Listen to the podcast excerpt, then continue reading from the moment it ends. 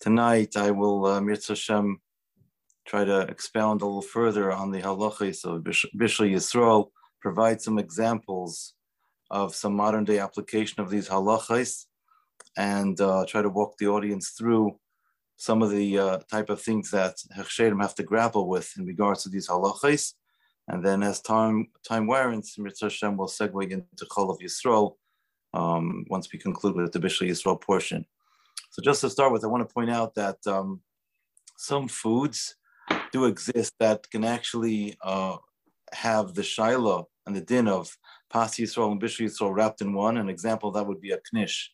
So, for example, a potato knish, the dough portion would be a, a question of pas, and the potato portion would be subject to the halachis of bishul. So, if the uh, potato knish was not cooked by a Jew, then the potato portion of that food would be not permissible to eat because it's bishul akum. The uh, dough portion, if it's uh, if you can scrape off the potato, would potentially be permissible for those that consume pas palter, bread baked oh. by a ah. non-Jew. The other, huh? Oh yeah. On the other hand, when it comes to a knish that's made, let's say a meat knish, where the um, in the same scenario, if it's cooked by a non-Jew, uh, the meat, of course, is forbidden to eat as bishul akum. But in this case, the dough portion is also forbidden to consume because the meat is fatty and the fattiness of the, of the meat will permeate the dough and therefore the entire dough would then take on the status of bishul akum and will not be permissible to eat. Just give you, just to show you an example of how things are, are viewed and, and, dealt with. Um, now, in the food industry, we have lots of foods that are cooked and in manufacturing settings that are only partially edible. Examples that would be, let's say, potato flakes, or parboiled rice. By the time the consumer, consumer gets them to their home, they're not yet edible. The consumer is expected to finish off the cooking process at home. So as long as the food is not yet edible, then the Chshedim can certify the product without making Bishul Yisrael, even though the food itself would require Bishul Yisrael, because the Jew is halachically allowed to finish off the cooking at home. Now, the Hechsher is not going to certify the product as Bishul Yisrael because it's not Bishul Yisrael. But as long as a, a Jew finishes off the cooking process at home, it would render the product Bishul Yisrael. Examples of this also include things such as diced potatoes, rice flour, beans, and, and things of that nature. Pre-cooked couscous would also be an example of that. All those foods, um, you, you, finish off the cooking at home and we, you would make it Bishul Yisrael. Apricot kernels, which are also used in the, in the food industry, are, do not require Bishul Yisrael, even though they're not edible raw without cooking, because they're not considered to be um, they're not considered to be chashav.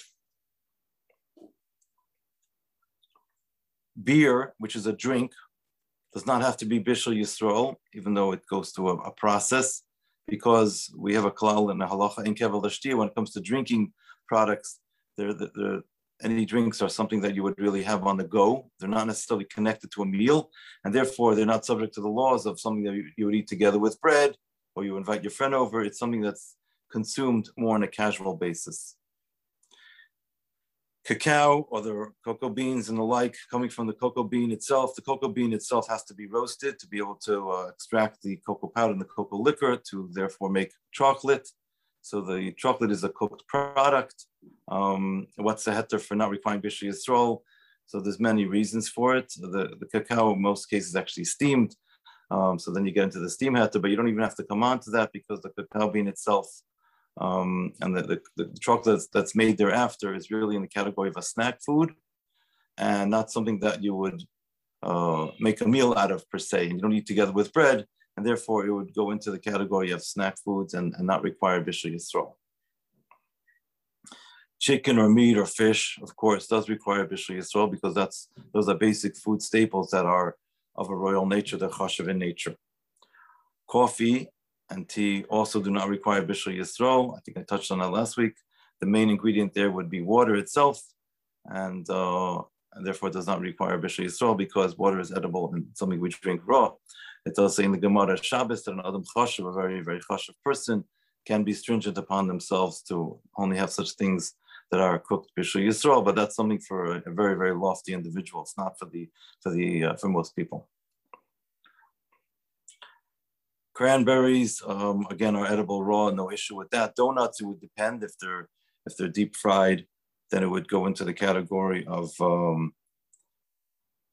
it, it, would not require bishul yisrael because it's not considered to be of a, of a royal nature. If it's baked, it would go into the category of pas, and then it would be subject to those laws. If it's either pas yisrael, or if it's not pas yisrael, it would go into the heter of pas palter for those that are lenient in that regard. Eggplant is very interesting because it's an example of a food that depending on how it's prepared, it will determine whether or not it needs to be made bishul yisrael. So if you cook eggplant or fry eggplant as a whole piece of eggplant itself, it's, it is considered fancy. You can have eggplant parmesan, you can have other dishes that are made with eggplant, and it would be served at a fancy meal as a dish, and therefore would be required to make bishul yisrael. On the other hand, eggplant dip which is just used to serve other foods. So therefore, it's considered really tough to other foods. It's really there to serve other foods, and it loses a chashivas in such a case. Many poskim, many halachic authorities would maintain that in that format would not require bishul yisrael. So again, depending on the present final presentation of the food, that will dictate whether it needs bishul yisrael, which gets back to the discussion we had last week, whether you go after the final presentation of the food or the origin of the food, and according to most opinions, halachically speaking, you go after the final presentation of the food, even though if someone wants to be stringent and be, be machmir, chasidus, they could go after the origin of the food if they like.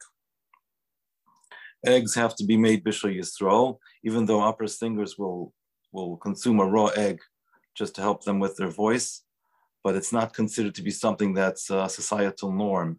People don't do that on a, on a regular basis and therefore we, we say batla it's a kaladim, we go after what's considered the masses, a normal thing, normal thing for the masses, and it's not normal to eat eggs raw, and therefore, uh, since eggs are something that would be chashav, they are of, an, of royal nature, they have to be cooked bishul yisrael by a Jew's participation.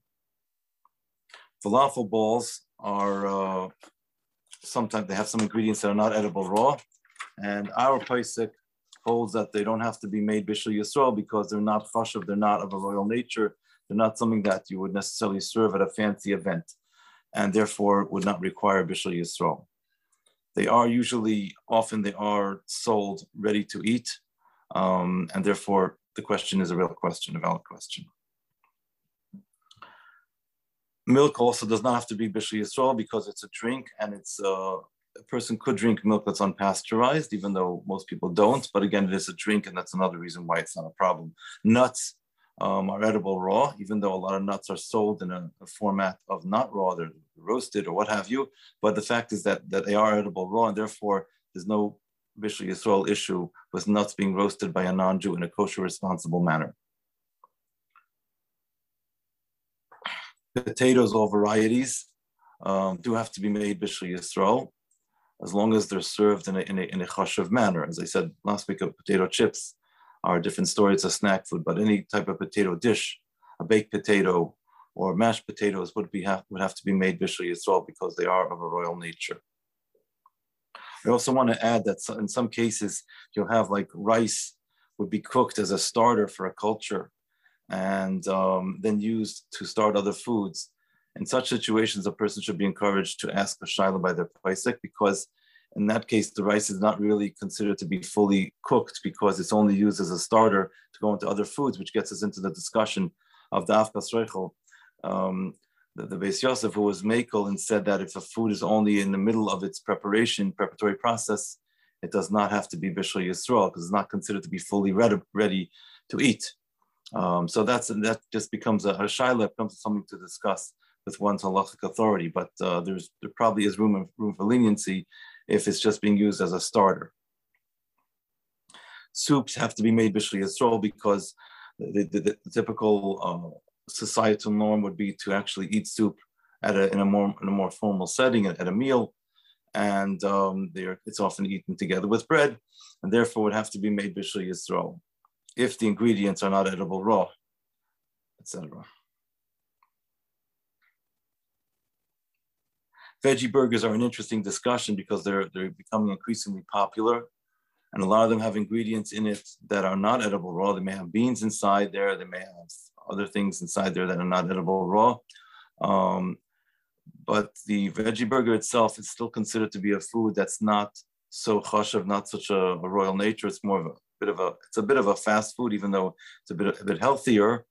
So to the best of my knowledge, all national Hechsherim still consider veggie burgers as a food that does not yet require Bishul Yisrael, although we do monitor it because there is a trend in the industry that is moving towards, I would say, towards uh, plant-based foods. And as that trend increases and grows, it's possible we'll come to a point one day when these veggie burgers would be considered to be oil shulchan melachim. But today, the consensus amongst the authorities that we consult with is that we have not yet reached that point, and therefore they do not have to be made bishul yisrael. Additionally, when a person cooks them at home, they, they finish off the cooking, although sometimes the veggie burger is ready to eat before you buy it, and sometimes it's not ready to eat. So if it's ready to eat before you buy it, you have to come onto the heter that it's not considered to be a of food. Some veggie burgers, parenthetically, are also made through a steam process, which would be another reason for leniency, but most of them are not made in that kind of a process.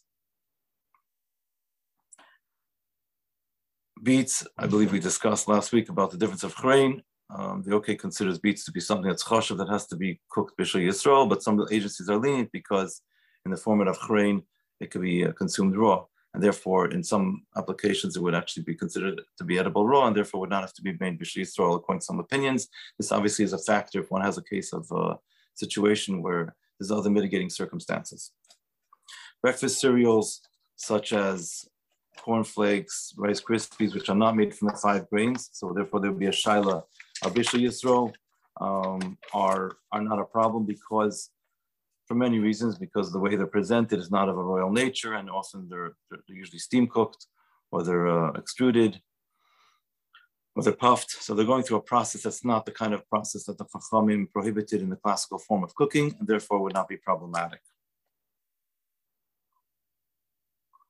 Okay, that pretty much concludes what I wanted to share with everybody regarding Bishul Yisrael. And now we're going to segue into Cholav Yisrael, and we're going to start with a little bit of an intro on the halachas of Cholav Yisrael.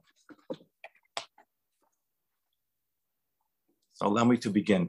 With regards to Cholav Yisrael, there's a, um, it's the third in our set of halachas. We started with, with Pas Yisrael and then Bishul Yisrael and Cholav Yisrael. Shulchan Aruch goes in this order. It starts in the same order, and we're following the order of Shulchan Aruch. And the reason is because the Torah teaches us we go minakal alakavid. We go from the easier set of halachas to the more stringent set of halachas, and the sets of halachas of Chol Yisrael are more stringent and more strict than that of their former counterparts of Bishul Yisrael and of Pas Yisrael. As we learned, for example, last last week we, we discussed this that by Bishul Yisrael there are opinions there is the main opinion that says that uh, cooking bishul akum foods would make the vessel that one cooks them in not kosher as well, even though there's an opinion that says it doesn't make the vessel not kosher, but the general way we, we follow is that it does make the vessel not kosher under mo- most circumstances, unless there's an unusual situation at play. Um, with regards to cholav Yisrael, um, if someone cooks cholav akum, milk that was milked without a Jew present, I'm not getting into Rav Moshe Feinstein Heter at this moment, um, it would make the vessel not kosher, would, would then render the vessel not kosher, and one would have to get into to kosher the vessel, according to all opinions based on, on that. So Cholav Yisrael is more strict than not Cholav Yisrael, and there's a reason for this, and lo- allow me to explain. With regards to Pas Yisrael and, and Bishul Yisrael, the primary reason why the Chacham established these laws, as we discussed, is Geder Chasnas is a protective measure against intermarriage. And the secondary reason was maybe the non-Jew or the non-religious Jew would mix in Shem and would mix in something not kosher into the food mix. With regards to non-Chol Yisrael foods, there's a different kind of set of concerns, and that is if there's no Jew present at the time of the milking, this concern maybe non-kosher milk, like for example, milk from a pig would be mixed into this pool of milk. So we see from here that the chashash, the concern by Bishul Akum and by Pas Akum was that if we're going to dine or if we're going to eat breads that were made by a non-Jew, we might come to become friendly with them, which could then lead to a situation where we're going to become friendly. Our, our daughters could marry their sons, our sons could marry their daughters. It could lead to another situation which would be forbidden. But the actual act itself would not be a forbidden act. With regards to Cholav Yisrael, the concern is immediate, that if we don't have a Jew present at the time of the milking, the concern is that this milk itself could have chol of tame in it, milk from a non-kosher animal, so it could be asa deraisa, uh, forbidden from the Torah. So since the concern is much more immediate, that's why the, the, laws are stricter. And that's why, according to all opinions, the vessel itself would, would, would require kosherization if it was used in a hot process or if it was sat cold for 24 hours in one place. So, um, because again, that, that, gives us an insight as to why the, the halachas of Chol Yisrael are stricter, because the concern is immediate and there's much more at stake. So again, just similar to what we said last week with regarding the other halachas, it's an Isidar Rabban, it's a rabbinic prohibition, and it's only in achila, only with regards to consuming cholav akum is the prohibition. We're allowed to have benefit, meaning a Jews are allowed to do business with not cholav Yisrael products. They're allowed to sell it, allowed to have benefit from it, but we're not allowed to consume it. And uh, as I said, the, the, main chashash is the main concern is that maybe there'll be some cholav tummy, milk from a non-kosher animal will get mixed into the milk and would render the milk asadaraisa, forbidden from the Torah. Now, when does a Jew actually have to be present at the time of the milking? So this gets into a whole discussion of how farms are set up. Um, in general, from the onset, a Jew should be there at the time of the milking, before the milking actually begins, to make sure that all the vessels that, that are going to be used for the milking, where the milk is going to actually go into, where they're going to actually collect the milk, are clean. Because if the vessels are not clean, and there's some leftover non-chov Yisrael milk, then we'll get into a situation where we're going to be mevatel isser. We're going to take isser milk, milk that's chol. We're going to now mix it with chol and we're going to nullify it. Hopefully, one in sixty, but we're not allowed to do that from the onset. Therefore, we have to make sure the vessels are clean. Um, and, and, and therefore, you need a mashgiach to make sure that the entire milking stations, everything is clean before they begin the onset of milking. Now, with regards to the herd itself, there are two different types of uh, setups and situations I'd like to explain. Number one is if you have a, a, chaya in the Eder, if you have a non-kosher animal, for example, let's say there's a pig running around on that farm, then the halacha is that you have to have a mashkiach tamidi there the entire time. So in all cases, you have to have the mashkiach there at the beginning of the milking to make sure that the vessels are clean. Um, but if you have a chayat tmei, if you have a non-kosher animal running around, and there's a concern maybe milk from that non-kosher animal can mix it can get mixed in, then you have to have a mashgiach to meet there the entire time. The mashgiach cannot leave premises. On the other hand, if you have a situation where you remove or there never were any non-kosher animals at this herd, at this particular farm from this from the onset, then once the mashgiach is there at the time of the milking, in the beginning, a mashgiach can come and go at a frequency known as yetzav v'nichnas, um, which that actual time spent itself is debatable amongst various Achshem, I'll, I'll, explain in a moment. But a mashgiach can come and go, provided it's done in a way where the, the farm owners and the, uh, the, the, the, staff do not know when he's leaving and do not know his schedule, and he can pop in at any time. Now, as far as what's considered to be an acceptable frequency for Yetzav Nichnas, some Echshedim allow the mashgiach to leave for a half an hour at a time. Again, provided that there's only kosher animals at the herd. Some Hashem will allow the mashgiach even to leave for an hour at a time. Some of them will maybe even stretch it a little bit longer. But um, it's very important that the staff do not know the mashgiach schedule and they feel like the mashgiach can come back at any moment. That's why, as I said in the first class, Nichnas, that you feel the sense that as soon as you go out, you feel the nichnas, you're going to come back in and feel that sense of the presence of the mashgiach. That's what's most important in general, when it comes to milking itself, there are different types of farms. If it's a very small farm, you can the milking sometimes can be done within two hours, maybe even three hours. So it, as at a, at a minimum, you have to have what's called reishis, emtza, and saif. You have to have a mashgiach there at the beginning of the milking, again, to make sure the vessels are clean. And the mashgiach has to be there in the middle of the milking and then at the end of the milking. That's a, a basic minimum. If it's a very long milking that could take many, many hours, mashgiach will obviously be there many, many times in the middle because it's not advisable for mashgiach to be away from the milking for more than an hour at a time. Preferably, it should be a half an hour. In addition, I want to say that um, a lot of these farms, mashgichim have cameras that, that, assist them in their work of, of, of, supervising and overseeing the actual milking process. That itself is a whole discussion, which I'm going to get into soon. But uh, everyone agrees, all authorities agree that the camera system to, to help the mashgiach do their existing work with the mashgiach being on premises and then going coming in and out every half an hour or sometimes every hour, that is wonderful. Uh, whether or not you can have a Chol Yisrael without a Mashgiach present, with only cameras, that is a hotly debated topic, as I'm going to get into a little bit later on in the class. But, uh, but as I said, if you have a Mashgiach Tamidi, the cameras certainly can be used to help the existing Mashgiach on the premises. Now, with regard to the actual the actual prohibition of chalav akum, there's a there's a discussion in in, in the in the poskim whether or not this was something that's just a chashash is a Torah or just a chashash, just a concern. Maybe the, the, the, the non-Jew is going to mix in some non-kosher milk into the, into the mix.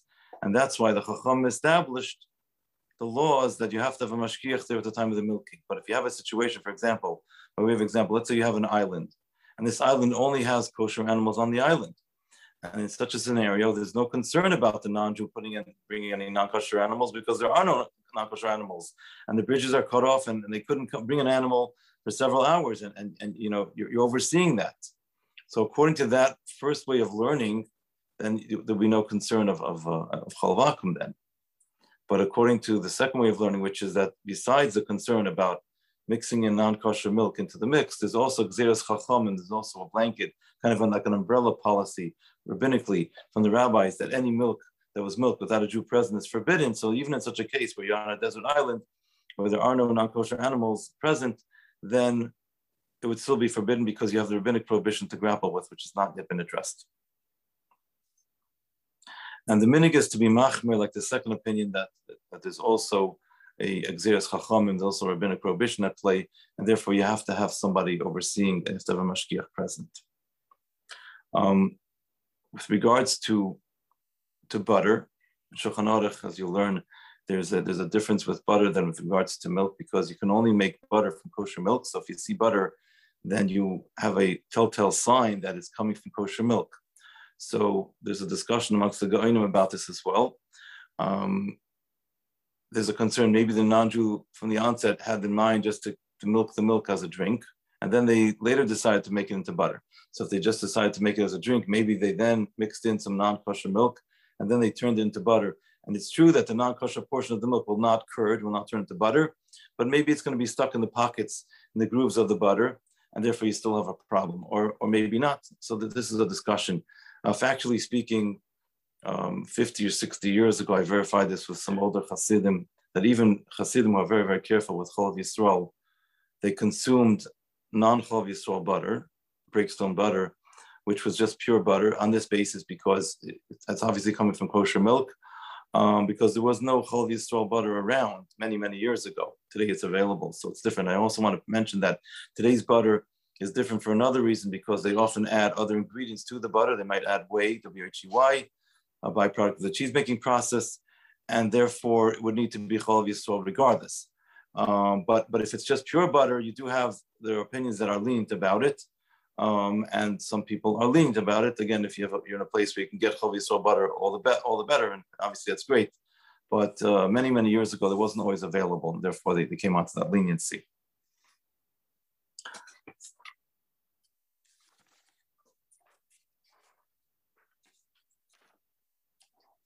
Okay, so uh, now let's discuss the the, uh, the thing I mentioned earlier about video cameras and Chol Yisrael. There's a tshuva from Harav Elyashiv and Harav Wosner, that they said that in Eretz Yisrael, in, in, a, in a country like Israel, which is a Jewish country, largely so, if you have a Jewish-owned farm, then you, if you have a mashkiach visiting the farm five times a month, which is a little bit more than once a week, and you have another mashkiach who's monitoring cameras that you have set up throughout the plant and is watching the chaliva, the milking, through cameras all the time, which is commonly known today as video chol Yisrael, they said it's acceptable to make that and consider it chol Yisrael. On that basis, many hechsherim in Eretz Yisrael, not all, many of them do certify products as chol Yisrael. The hechsherim that to my knowledge, do not accept such a, a system as Chol Yisrael are the Eda Charedis and Harav Landau. They don't do that as Chol Yisrael. Some Echsherim will accept such milk from Eretz Yisrael as Chol Yisrael, but wouldn't certify it that way. If they were in a situation where they were going to certify it, they would do even better. Um, everyone agrees, obviously, if you have a mashkiach on the premises itself, coming and going, as I said, every half an hour, every hour, that's the best. Outside of Eretz Yisrael, there's no acceptable heter for, for working with a video Chol Yisrael system. Even though there are some very weak Hashem that may engage in such practices, it's not considered an acceptable system outside of Eretz Yisrael. There's also um, something else to be aware of that some farms may be owned by non-Jews and the heter was only given to Jewish-owned farms. So if it's a non-Jewish owned farm, that wouldn't qualify either. There's also another thing I want to mention, which is uh, very relevant today, is, the, the, tshuva from the Har Tzvi, Harav Tzvi Pesach Frank. In his Sefer, he wrote that milk powder is different than regular fluid milk. So he said the milk powder was not included in the prohibition of Chol Akum. Now, because they didn't have milk powder at the times of the Isra Chazal, when the Gemara, times of the Gemara, when the Chachamim made this prohibition. So based on that, he says that milk powder is permissible, even though milk powder is coming from fluid milk, it's a new entity, and we don't have the power to make new prohibitions, so to speak. And so, if you look on a lot of products, uh, products that are coming to Eretz Yisrael from the U.S., from outside the United, outside Eretz Yisrael, imported into the Eretz Yisrael, they have to be either cholav Yisrael or they have to only be what's called afkas chol of nachri, which is made from milk powder. They wouldn't allow products coming in to Eretz Yisrael that are fluid milk that are not cholav Yisrael. The fact is that most manufactured products that are being exported to Eretz Yisrael from America or from Canada, whatever it is, are going to be using a powdered milk application because powdered milk has a shelf life of about two years and fluid milk has a shelf life of about two weeks. So you're talking about a uh, 100 times greater plus shelf life in, in, in a powder format. So it's much more uh, attractive and it's much more attractive and much more feasible for manufacturers to go with the powder format. So most manufactured products will use actual powdered milk um, and therefore would qualify for the Rabbanut to bring it into Eretz Yisrael. Just a, a piece of, of, information to share with you. Okay, another thing I wanted to mention is that um, with regards to Chol Yisrael, there's some other issues that come into play there are um, what's known as DA cows. DA stands for displaced um, abomasum, uh, excuse me. Um, and that's where the animal, one of the stomachs of the animal is kind of out of whack and uh, will have a lot of gas in it. Um, I was told by some dairy experts that in countries, in places, let's say in California, where they do a lot of grazing, they eat a lot of grass, that the animals seem to have less gas there, but in, in somewhere in like Wisconsin, where they're eating more grain, that seems to give them more gas, and, and the, the incidence of, of DA cows um, are a little bit higher. Once you, to, to be able to release the gas from the stomach of the animal, because the animal could die without, without treating the animal, um, most processes today involve puncturing the stomach of the animal, which would render the animal a, at least a safek treifa or, or, definitely a treifa, which creates a problem. So when it comes to uh, to to to chaliva, to milking itself, we're not allowed to use a DA cow for Chol Yisrael when we have a mashgiach to be on premises, when we know for sure this animal is a DA cow. How do we how do we verify whether or not it's a DA cow? There are two classic methodologies to do so. Number one is to check veterinarian records to see whether or not this cow went through that operation. Typically, it's only about seven to five, five to seven percent of cows in a herd go through this operation. Um, or to see a scar by the stomach. Sometimes one can actually detect a scar what, what, what should be done before we do a chov soul milking is to remove all the DA cows from the herd so that you have a pure kosher uh, pool to fish from, uh, not fish from, but rather to milk from in this case. Um, and that would create a, a, healthy situation. With regards to non-chov Yisrael milk, um, it's, it's, a, it's a question that's often that is asked, but there, there's no mashgiach watching the cows, and, and so they have to come onto other leniencies of bittel, which is a little bit beyond the purview of today's discussion, but when you're actually watching the cow itself and seeing it there, you can't say bittel because you see it's right there, and you can't say that it, it was not there. Okay, another thing based on this halacha, the, the situation of a DA cow, it brings us to another fascinating insight which we have today. The, the halacha is that a child under bar bas mitzvah, boy or girl, um, is ne'aman on Nisr Rabbanan. They are trusted with regards to something that's just a rabbinic prohibition. So, for example, Chol Yisrael, the chaliva itself, the milking process itself, to make sure that it was a kosher animal, kosher cow being milked, and, and the vessel was clean. Those basic functions, a child is believed, if they're of course uh, responsible, to be able to do such a carry such a function. But because today's milking involves other activities such as verifying that there's no DA cows in the herd, and checking veterinarian records and checking for scars. These are activities that are beyond the purview, beyond the skill set of a child. Therefore, a child could not do Chol Yisrael in a situation like that.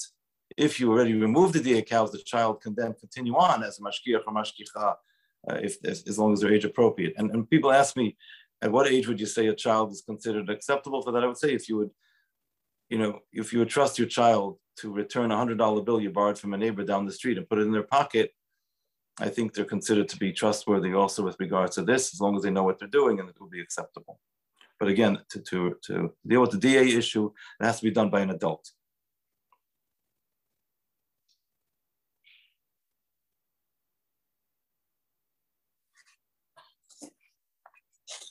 Now, with regards to Cholav Yisrael, there's another element I want to discuss, which is the spiritual aspect of Cholav Yisrael. Is a story told by the previous Lubavitcher Rebbe, the Frierdiker Rebbe. Today was the Yortzeit of the Frierdiker Rebbe's daughter, Rebbetzin Chaya Mushka, Rebbe's. And the Frierdiker Rebbe writes a story in the name of the Alter Rebbe, that there was a chas of the Alter Rebbe whose son-in-law started having doubts in, in, in, in Emunas Hashem and trust in, in God. He was starting to have doubts. And the father-in-law was very, very concerned about it. He came to the Rebbe for some spiritual guidance and advice.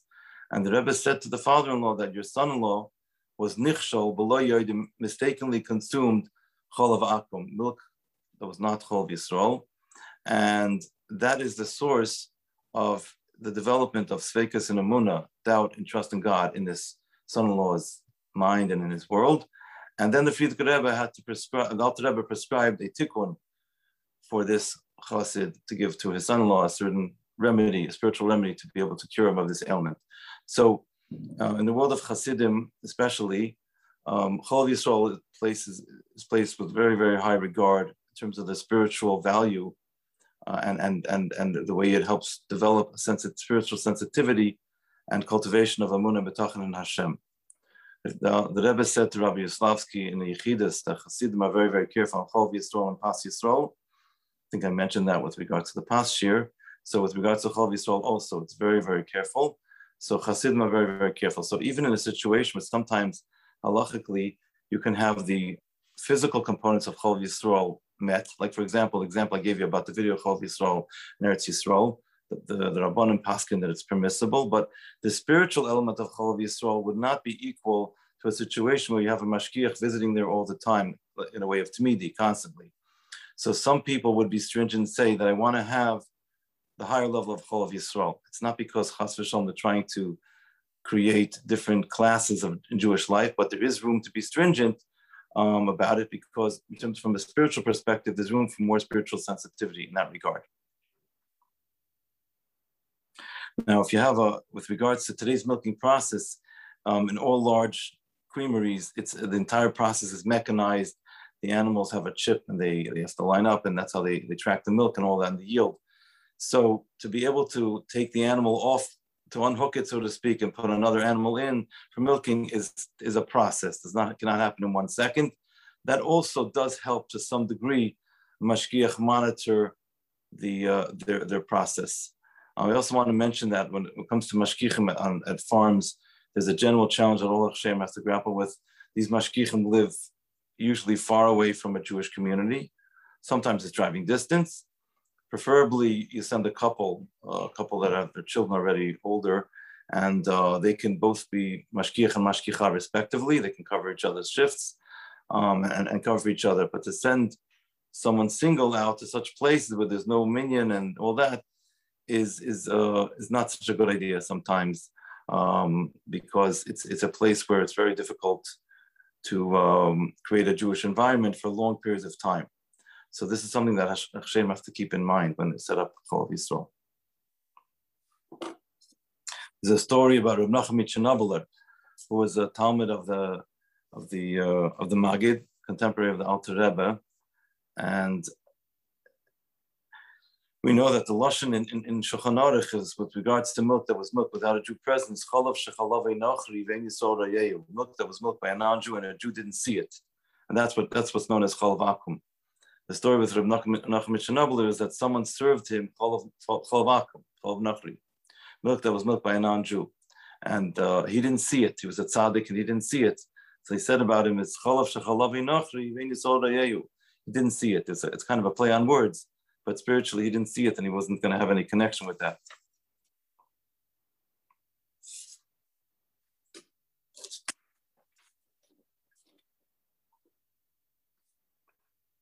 Okay, just a few other points, and then I'll take questions.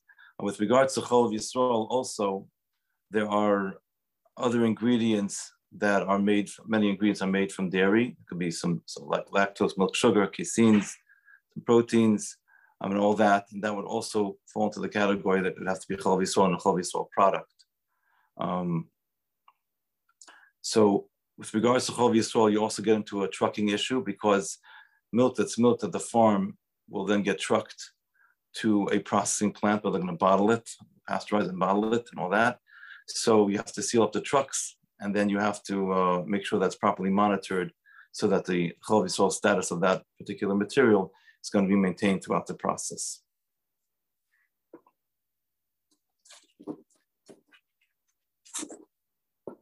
Okay, I'll take some questions for anybody that has questions.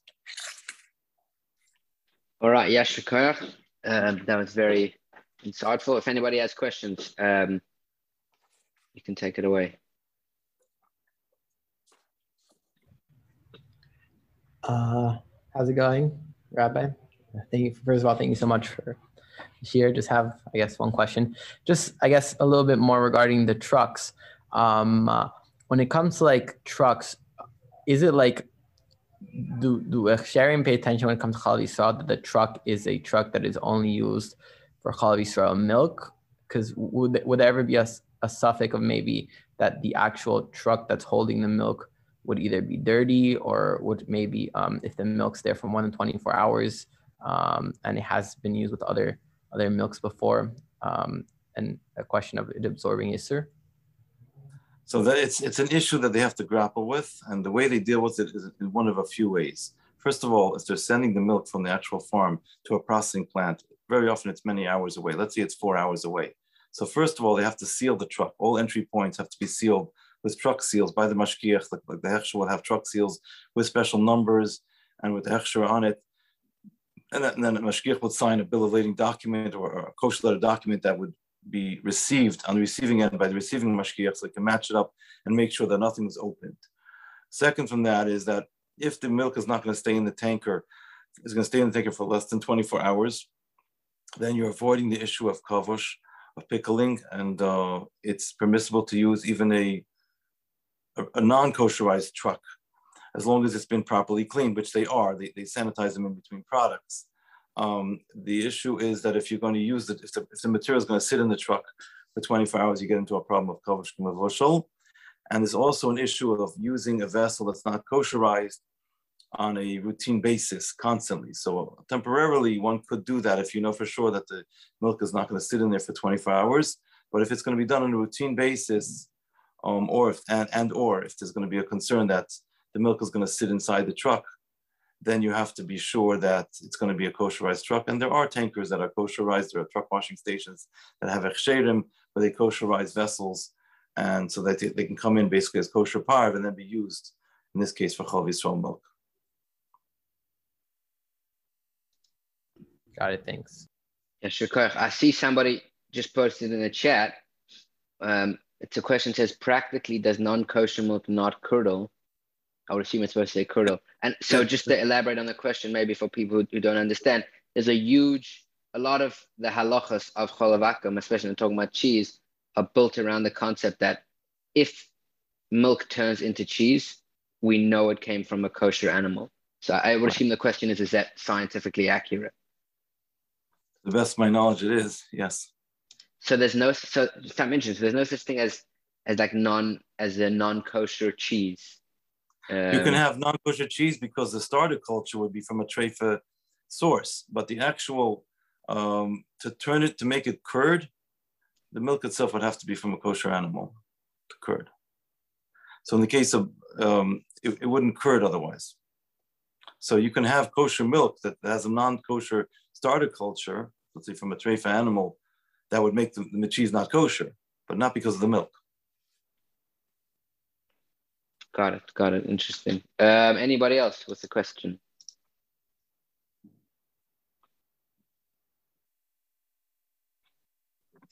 Sir, uh, Rabbi, I have a question. Um, I, I, heard a share last year from uh, uh, Shai Schachter describing um, a visit that his father, Hershel Schachter, uh, took to South Africa to a dairy farm.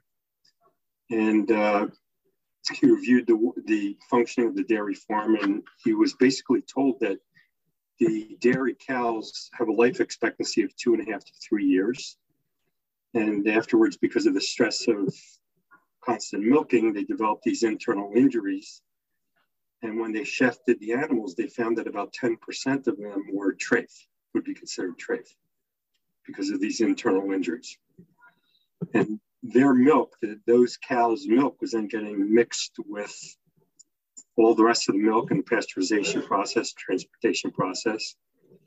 And he tried to come up with some uh, decision about what to do with that. And he consulted, he said, with uh, various poskim in Israel and the United States, but never able to come to a clear solution and consequently has not uh, consumed any dairy products for 15 years.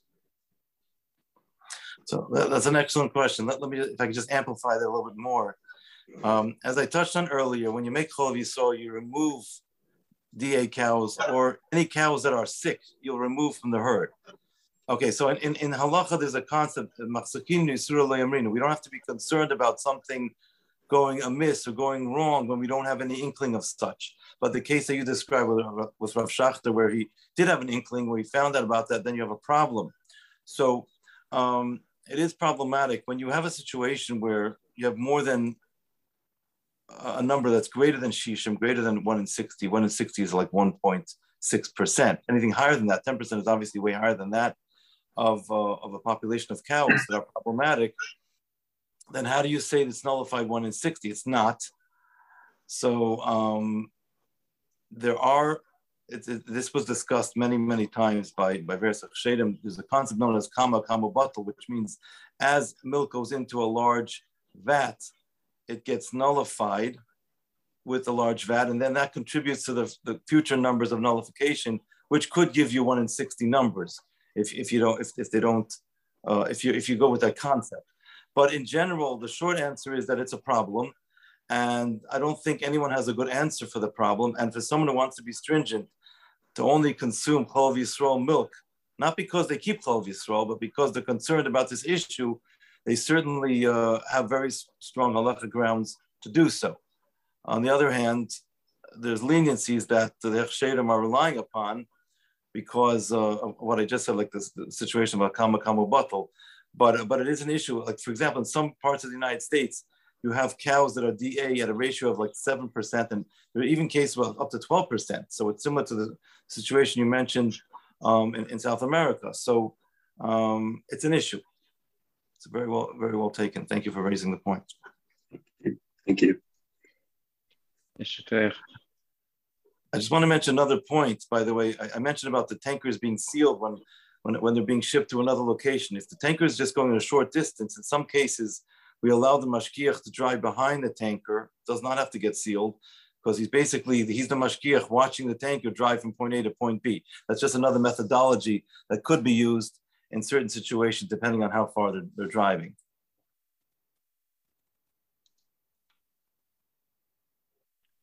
Interesting.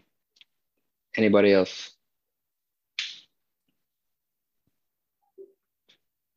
Okay, I have some more things to say then, if that's okay, Rabbi Kesselman.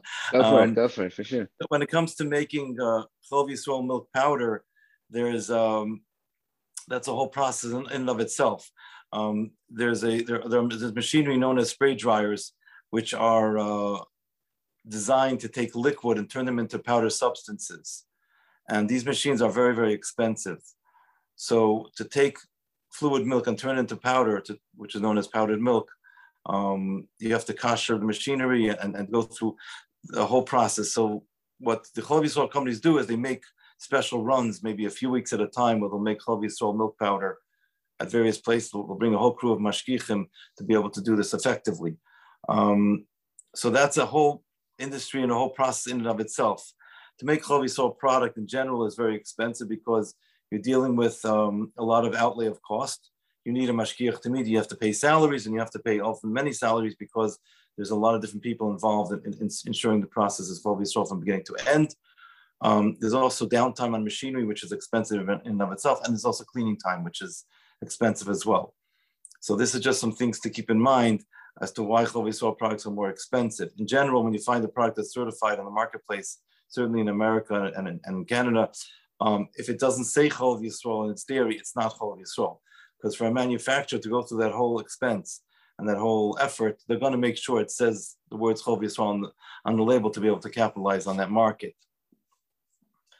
Um, so that's just just a, a general point to, to, to, bring out as well. Got it, got it. Have you ever heard of people who exclude who the dafka drink chalav akum? Well, I, I've never heard of people that specifically only have chalav akum. People, there are people that rely on the head of Rabbi and have chalav akum, but not that they won't eat drink chalav yisrael. I've never heard of that. Um, another thing I want to mention also, by the way, when it comes to manufacturing, there's a concept that all the hechsherim, I would say, they all govern, they all rule by this kind of concept. They will not certify something when you have compatible ingredients, kosher or non-kosher, at the same location, at the same space, unless you have a mashgiach tamidi. So, for example, if I'm doing cholav yisrael a yogurt in a yogurt plant, and they have non-cholav yisrael yogurt right next to me, um, I can do it if I'm standing there the entire time. If I'm going out every half an hour, every hour, that wouldn't qualify because if someone could just turn around and dump some Yisrael into my into my mix, and I wouldn't know the difference. So, in other words, this concept of, of going in and out every half an hour, every hour is when you have an, an all kosher environment. But in a manufacturing setting, if I'm making ice cream, for example, if I have other lines that are not full of Yisrael compatible product, then I have to be very careful to make sure that there's no you know mixing up of products. Sometimes we seal um, pipes to make sure that you cannot transfer product from one line to another in, in such a situation as well. So there's a lot of, I would say there's a lot of details that come into play to make sure that the Cholav Yisrael operation is set up properly with proper care. Another thing that we might do, by the way, if, for example, if I'm doing ice cream and I have four lines, I'm only kosherizing one line, I might insist that the non-Cholav Yisrael products are a different flavor so that I know they're not, you know, I mean, they're not going to mix into my product anyways because I'm sealing off the pipes and, and, and, and I'm, I'm, monitoring it, but an extra level of protection may be that they're doing a non-compatible flavor also. So you have certain uh, element of, of visible awareness that way. Got it, got it, got it. And kosherizing machinery also is a big issue with Rechov Yisrael, like pasteurizers. That's where you get into the whole 212 issue.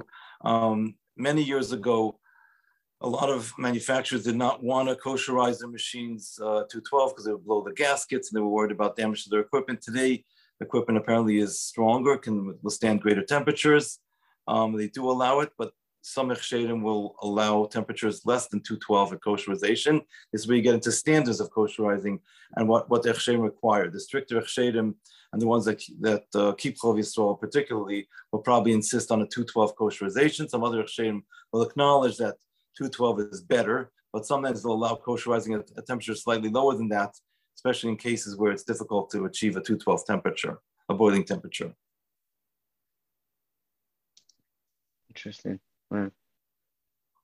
It's also common practice in the marketplace for, for a company that, that, that sells both Cholav Yisrael and non-Cholav Yisrael products to have different brands. So for example, Ha'olam, uh, I'm not mentioning any one company in particular for any reason, but Ha'olam has is the brand of Cholav Yisrael cheese, and Migdal would be the non-Cholav Yisrael brand.